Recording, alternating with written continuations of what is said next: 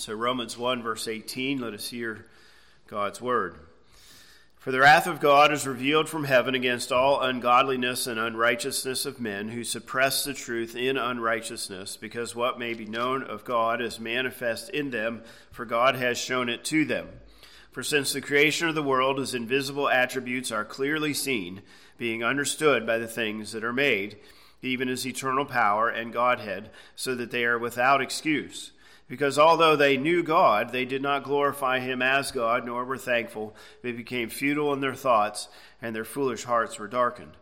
Professing to be wise, they became fools, and changed the glory of the incorruptible God into an image made like corruptible man, and birds, and four footed animals, and creeping things. Therefore, God also gave them up to uncleanness, and the lusts of their hearts, to dishonor their bodies among themselves who exchanged the truth of God for the lie and worshiped and served the creature rather than the Creator, who is blessed forever. Amen. For this reason, God gave them up to vile passions, for even their women exchanged the natural use for what is against nature. Likewise, also the men, leaving the natural use of the woman, burned in their lust for one another, men with men committing what is shameful, and receiving in themselves the penalty of their error, which was due. And even as they did not like to retain God in their knowledge, God gave them over to a debased mind to do those things which are not fitting, being filled with all unrighteousness, sexual immorality, wickedness, covetousness, maliciousness, full of envy, murder, strife, deceit, evil mindedness. They are whisperers, backbiters, haters of God, violent, proud, boasters, inventors of evil things, disobedient to parents undiscerning, untrustworthy, unloving, unforgiving, unmerciful, who, knowing the righteous judgment of God, that those who practice such things are deserving of death, not only do the same, but also approve of those who practice them. The grass withers, the flower fades, but the word of our God endures forever. As we begin here today, I want you to think of uh, a sin that you have committed, maybe something here recently. Uh, maybe it's a particular sin, maybe it's something that you continually fall into, a so called besetting sin. Uh, maybe it's an issue of uh, going on the internet to places where you shouldn't, uh, chat rooms or pornography or something. Maybe it's uh, issues of pride and thinking yourself better than everyone else. Maybe it's telling tall tales to make yourself look better in the eyes of others. Maybe it's something that you covet and uh, you wish you had for yourself. Whatever it is, when we think of these particular sins, we usually think, well, okay, these sins are going to lead to particular consequences. And rightfully so. That's what we should think. Uh, but Paul is going to take us more deeply than this thought uh, here in this chapter. And uh, so we will look at that here in a moment. Uh, uh for my review from last week, uh, I had some questions and comments and such that were made. And so instead of my normal two or three minute review here, uh, I'm going to spend a little bit more time here this morning. but last time I spent time moving from the words of Paul in verses 18 to 23 to some important implications for the topic of apologetics and even witnessing. Um, Peter tells us, of course, that we must be able to defend the faith. This isn't just something for me or the leaders of the church, but all believers. And there are three primary ways people have approached this.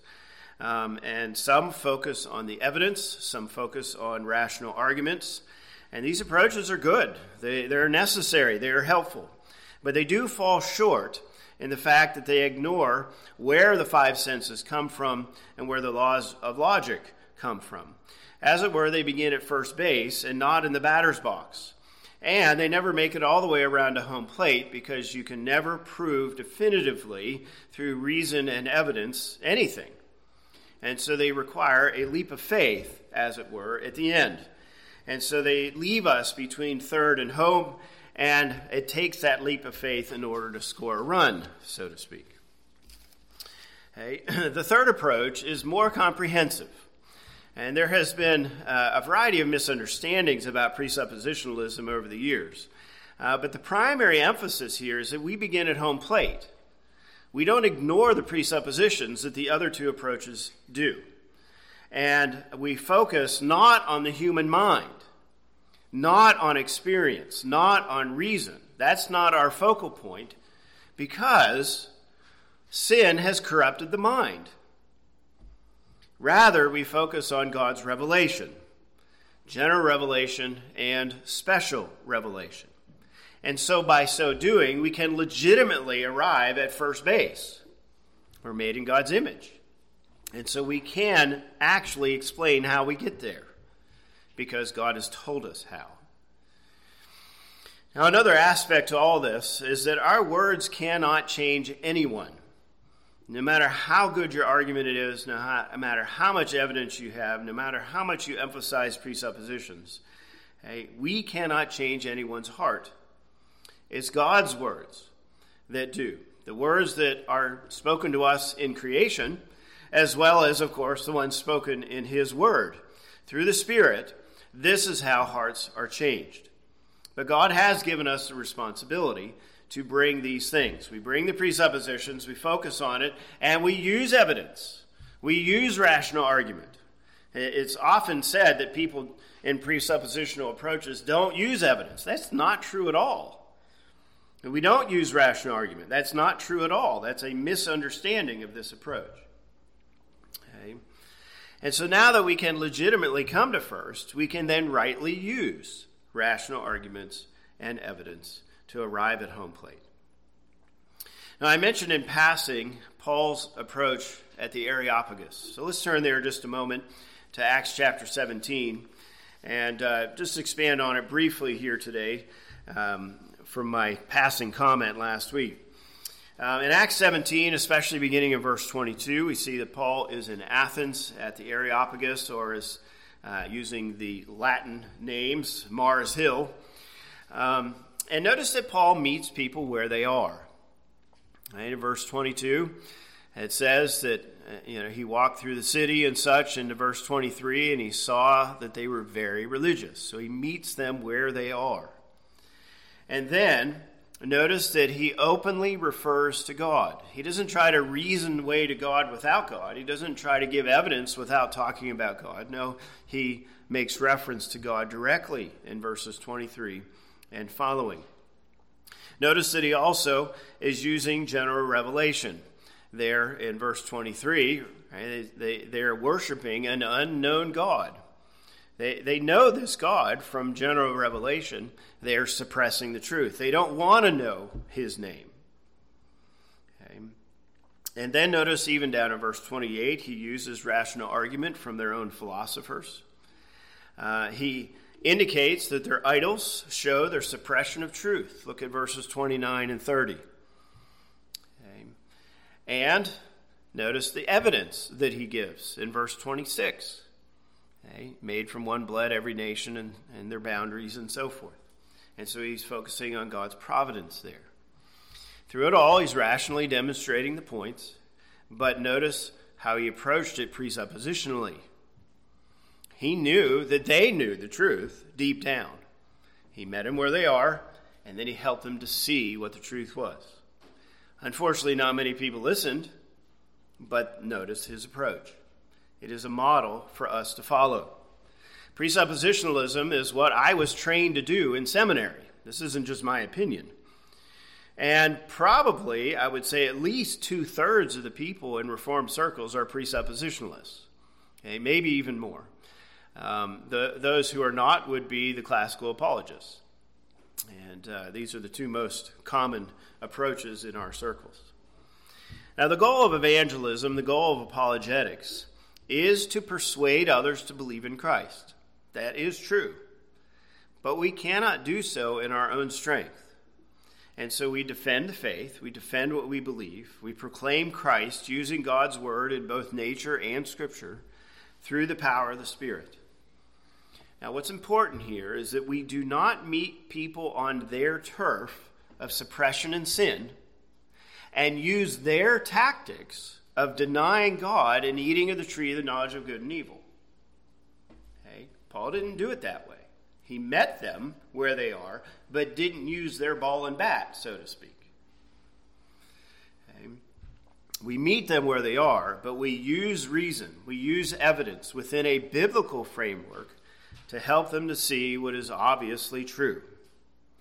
A very helpful way of doing this is simply asking questions. Paul does not do this at the Areopagus. He does some, but you could do more. Um, and, and this can really help to bring out what their worldview is and where it falls short.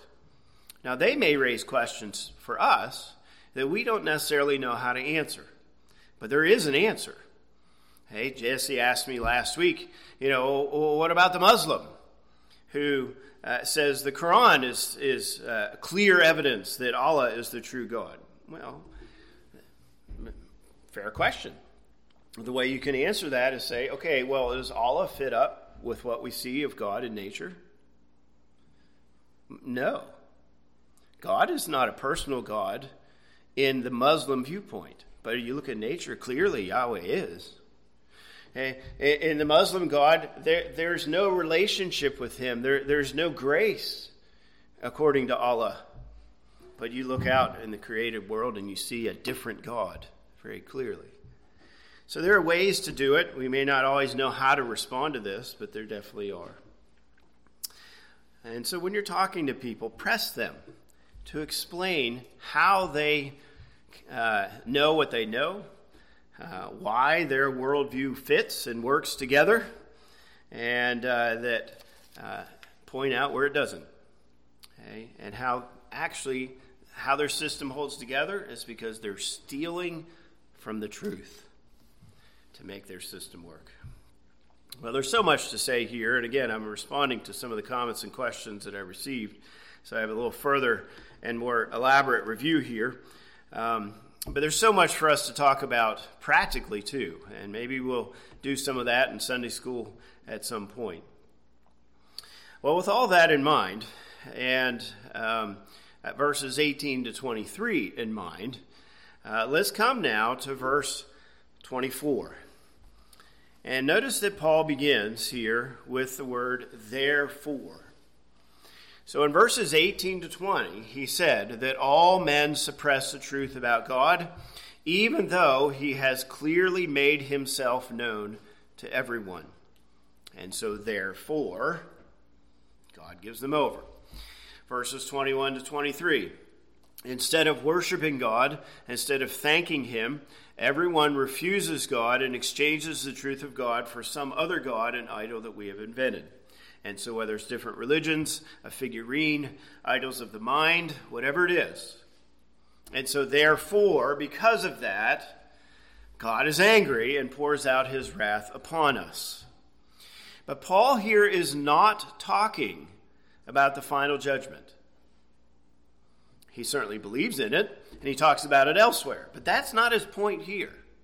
The wrath that God pours out upon people for suppressing the truth and rejecting Him is wrath that we see every day.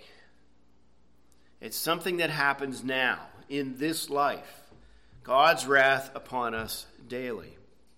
Now, notice the key word that Paul gives us here. In verse 24, therefore God gave them up. Verse 26, for this reason, God gave them up. And verse 28 even though they did not like to retain God in their knowledge, God gave them over. It's the same word in the Greek in all three places. Okay? And so, three times, God is giving up. God is handing over to sin as judgment for suppressing the truth, for not worshiping Him, and not giving thanks. Now, you could say that God is no longer holding us back from sinful behavior and lets us go toward the sin that we desire, which then leads to more sins and then leads to all kinds of consequences. You could say God is letting sin run its course. There is truth in saying that. But Paul will not allow us to see this as something impersonal, something random, and that God does not have a part in it. God is not just setting us free, God is giving over the sinner to various sins. It is a personal act of God's judgment. Again, we don't have to wait for the final judgment. God's wrath is being poured out every day in our lives and in this world. It is a revelation, verse 18, of his wrath. And so when we reject God, when we suppress the truth, he sends us down the path of degeneracy, misery, corruption, and distortion. We are ignorant of God by choice. We sin willingly and knowingly, and so we reap the harvest of suppressing this truth. And so the sins that he gives us here in verses 24 to 32 are logical outcomes of seeking the truth apart from God, of worshiping the creature, and of seeking to sit on the throne of God, just like Adam and Eve from the beginning. Adam and Eve were damned to, uh, because of the things that they chose. They themselves chose to reject God, and so the shame, the alienation from God, the bad relationships, the hardships of life, and ultimately death, all of that is a revelation of God's wrath against sin. And so this is true of every human ever since, except, of course, of Jesus, though he did experience the effects of sin, just not his own. And so, to varying degrees, we see these hardships. We see bad relationships. We see these problems. Um, sometimes God mercifully prevents it from being worse for some compared to others. Um, some of that's based on being exposed to the truth um, and so forth. So you'll see a variety, of course.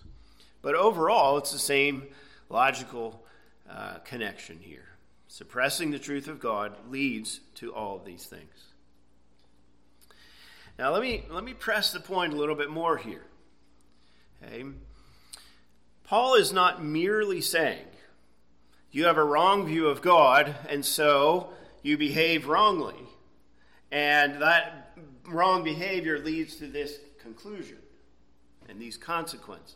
That's not merely what he is saying. What he's saying is when we behave wrongly, that's actually evidence of God's wrath in the first place. And so if you get uh, on the internet and you're searching around and you stumble across some things you shouldn't be looking at, that's actually God's judgment, the fact that you fall into it. It is a conscious choice to sin, and that'll lead to consequences. But the fact that you fall into it in the first place is an indication you've sinned prior to that. And so the sinful desires and lusts that he mentions in the next verses, the hating of our neighbor, the depraved mind, are all indications of God's displeasure. Okay? It's not merely when the tornado comes ripping through or you get into an accident, or you have some kind of health crisis, or whatever it is. Okay? that is part of it, but Paul wants us to see more. And so typically, we think that I sinned by whatever, fill in the blank. I'll just give two examples here. Okay? Let's say that you sin by having premarital relationships. That is our sin, and we typically think the consequences are broken relationships, STDs, unplanned pregnancies, my spouse won't trust me now, even though it's 30 years later, or something like that. And all that is true. Or we say, I sinned by lying in some way. Let's just say you lied on your application for a job.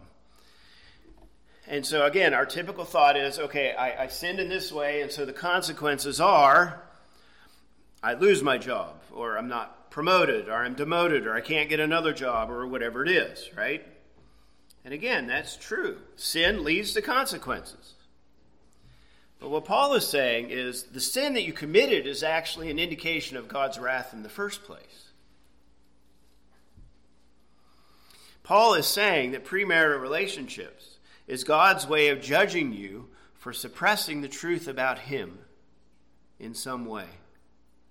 prior to sleeping around, you already played the harlot by exchanging God for some idol. In this context, the desire to feel loved or the desire to fit in. Prior to your lying, prior to your deceiving, you already lied to yourself, saying that God doesn't know what I'm doing, or you suppress the truth, saying there, that there is no God, or whatever it happens to be. Okay. now let's take it in another direction. There, there's, there are a variety of rabbit trails we can go here, and let me touch on them briefly. Okay. When we face hard things in life, let's take it out of a specific sin, like premarital sex or something like that, right? When we face hard things in life, Hey, there have been some floods up in the Northeast here lately. Lots of rain. What some place gets seven inches in a couple hours or something like that, right? Um, typically, our response in our culture is to say, "Well, that's just you know part of life." Mother Nature, of course, many will say. Uh, but even among Christians, we'll say, "Well, that's just the way life is." Sometimes we're at the wrong place at the wrong time um, and, and, we often hear people say, well, we'll just get our insurance money and we'll start over. We don't learn our lesson. And we don't say, well, that hardship is actually God's way of getting our attention. Okay? Even that is his wrath. Okay? Um, even if we are willing to ask the question, did I do something wrong is God upset with me because whatever? I got some some uh, health crisis or I got in an accident or something to that effect. Excuse me. And typically, then, we limit ourselves to a specific sinful action. I got, excuse me, in that accident, or I developed cancer because I did X, Y, Z. Okay. Excuse me.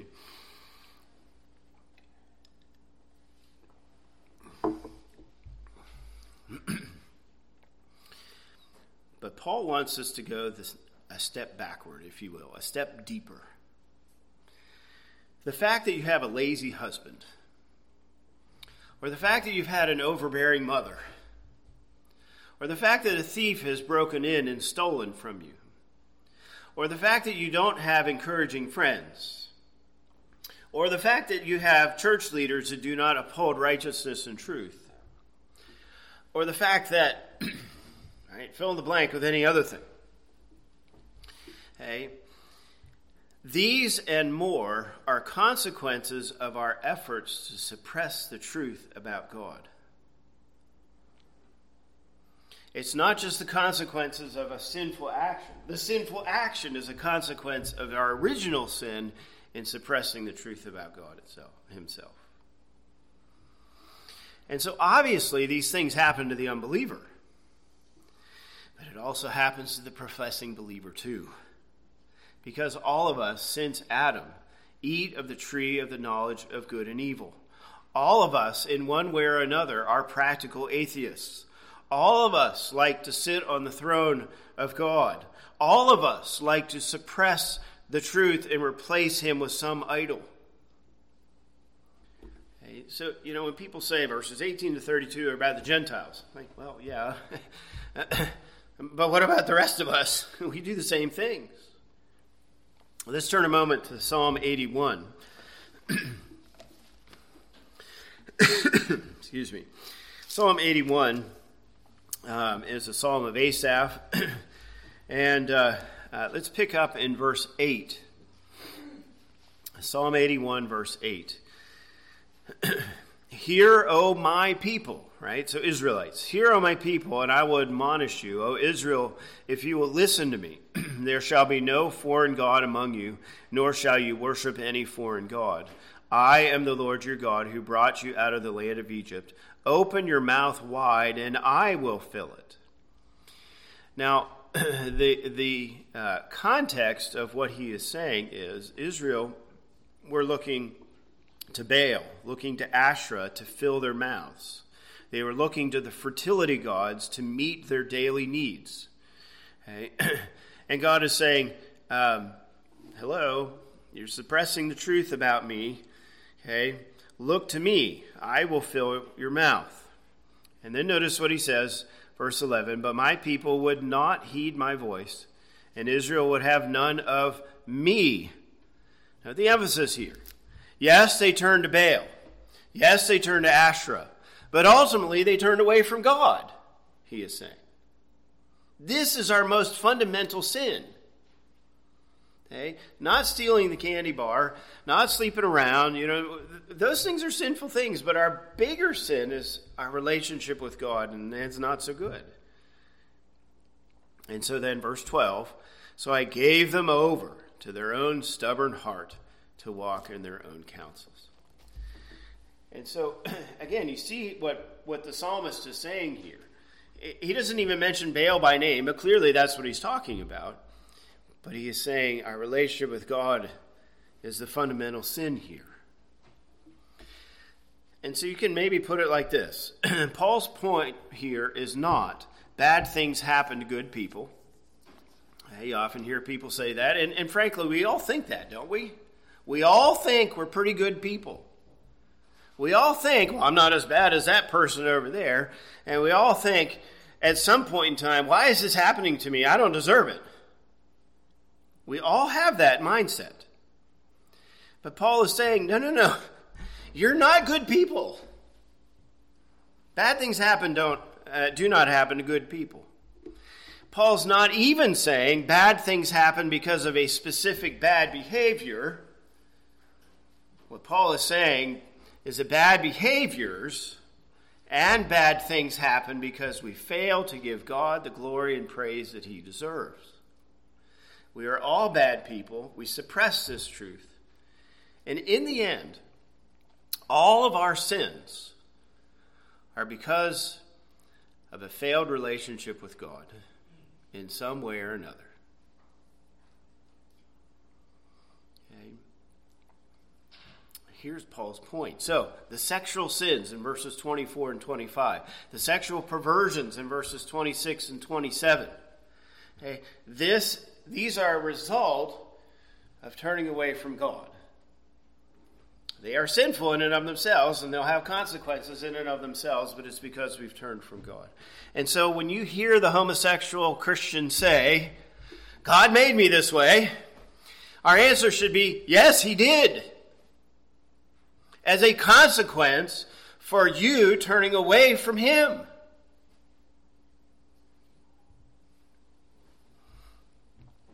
Fill in the blank with something else. God made me a grouch. God made me a critical person. God made me a worrier, you know, whatever it is. Well, yeah, He did. As a consequence for you not having the relationship with Him that you should have.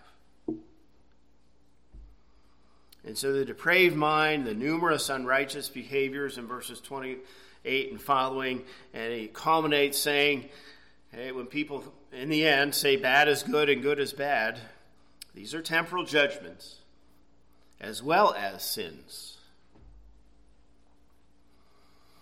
And so, again, Paul is not telling us here that God is just setting us loose to do as we please. That's not what the giving over means. Okay? And, and, and, and then we you know, somehow find ourselves in a mess. God's giving us over to these sins of pride and hatred and depravity and greed and and so forth because we have not honored him as he deserves. Some commentators have called this a judicial abandonment. It's the consequences of our initial rebellion. So you might say that Romans 1 is another way of talking and explaining Genesis 3. Okay? The feelings of shame, the covering with leaves, the hiding from God, that's what Paul's talking about here because ultimately it wasn't so much that Adam and Eve ate a piece of fruit, it's because they turned away from God. And by turning away from God, then they ate the piece of fruit. And then it led to these other consequences too. And so God is not releasing us in a vacuum to float where we want. No, it's like releasing a glass pitcher with falls and breaks. It's a moral gravity that is pulling us down into sin and more sin and more consequences. Again, this is not an impersonal providence, it isn't random. Hey, the fact that we didn't get any rain yesterday at our house, hey, that's not random. What's God trying to tell us? God is not actively letting sinners go their way to a cycle of ever increasing sin. He's actively causing it to happen. And so Paul here is saying, look, let's go to the root of our problem here. And our tendency is not to do that. And so the next time you are critical of someone, maybe that's your normal Sunday lunch conversation. The next time you make a conscious choice to sin in some way, okay, don't merely say, Well, I, I chose to sin, or I, I learned that behavior from mom and dad. Okay? No, God is giving you over to those things because there's something not right in your relationship with Him. Okay? You know, we talk about besetting sins, right? Those sinful behaviors that just no matter, it seems like no matter what we do, we can't stop doing it. Well, God does give us thorns in the flesh. He does give us things like this that won't go away. But one of the reasons why these sins keep cropping up in our lives is because our relationship with God is not where it should be. And the more time we spend with the Lord, the more time we look to Him, the less we do fall into these sins. They won't ever fully go away until heaven.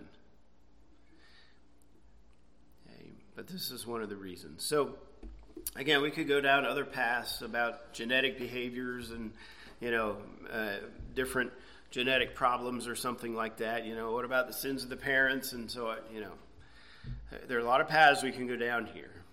But the main thing is, what about our relationship with God? So, you know, in the end,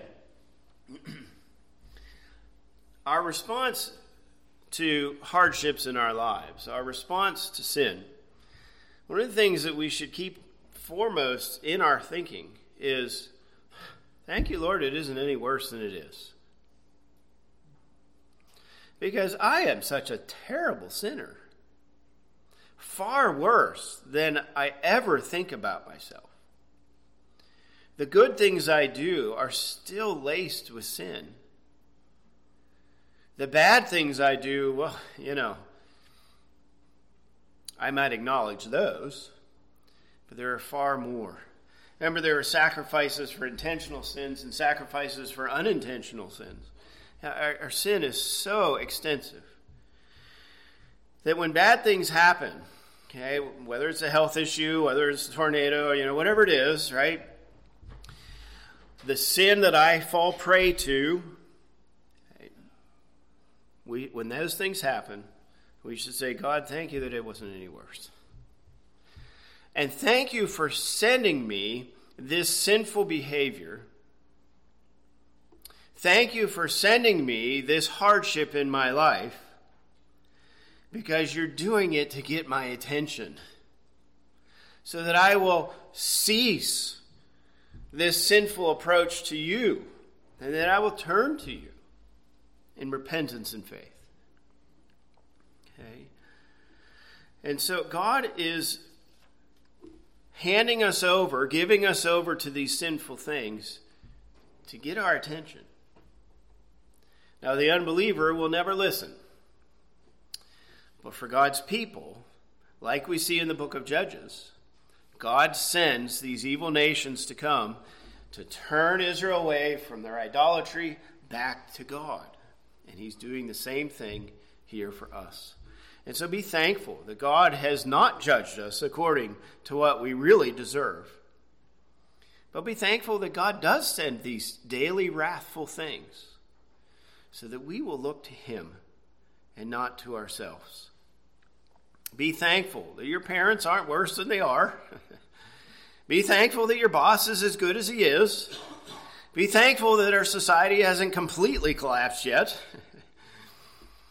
but recognize it could be a lot worse, and it really should be a lot worse. And be thankful that he does send these things because he's wanting it's his, you know, clarion call, the trumpets of revelation, right? He's trying to get our attention so that we will turn to him. So, yeah, I was reminded, Lori sent the update about Matt the other day, and uh, she said in that, we are thankful for food poisoning because it exposed a deeper problem, right? Be thankful. I know, hear what I'm saying.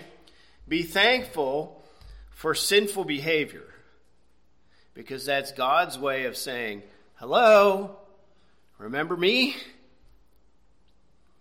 Okay, let's get your relationship right with me. And so when we return to God, when we repent, when we seek to honor Him, then these wrathful things will lessen. They won't ever go away completely, but they will lessen. But if we refuse to listen to his message of wrath, when the storm comes, when evil people win elections, when I'm coveting something on Wheel of Fortune or something, and when I'm prideful in my relationship with somebody else, if we refuse to listen, then the sins will just increase. It'll give us over to more and more and worse and worse sins. And so, next time you do fall into sin, next time some hardship comes, ask, okay, God, what idol am I serving? What are you wanting me to let go of that you have made so that I might hold on to you more completely? And so, again, Paul's point here is to take us back, if you will, to the beginning of our sin. And here's his overall message. And so, after I return uh, in a few weeks, we'll look at some of the specific sins that God gives us over to for rejecting Him. Let's pray together.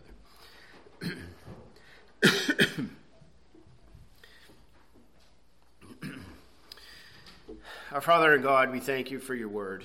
And uh, though it is true that we could look at the things you have made and your providences, and we can learn some of these truths that I've sought to articulate here this morning. We are thankful that your word makes it abundantly clear. Lord, we certainly ask that you would not lead us into temptation and that you would deliver us from evil. We pray that you would do that by improving our relationship with you, that you would give us a greater desire and zeal to be in prayer and not just the act of prayer, but in the relationship of prayer. That you would give us a greater desire to read your word, not just so we can check that religious box, but that we can hear you speak to us. We pray, Lord, that you would give us a greater desire to worship with your people, not so that we can look good in front of others, but so that we can relate to you in a corporate setting.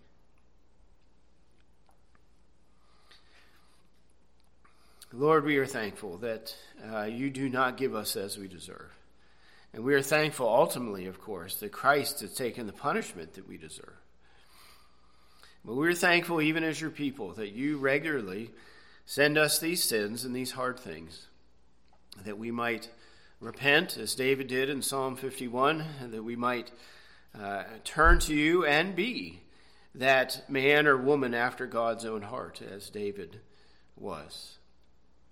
And so, Lord, we pray for your strength by your Spirit, that you would enable us in these ways, that we would not fight against your hard providences, that we wouldn't uh, just focus on secondary and tertiary things, but that we would return to the root. And that is ultimately our relationship with you. And so we pray for your grace in all of this. And we pray this then in Jesus' name. Amen.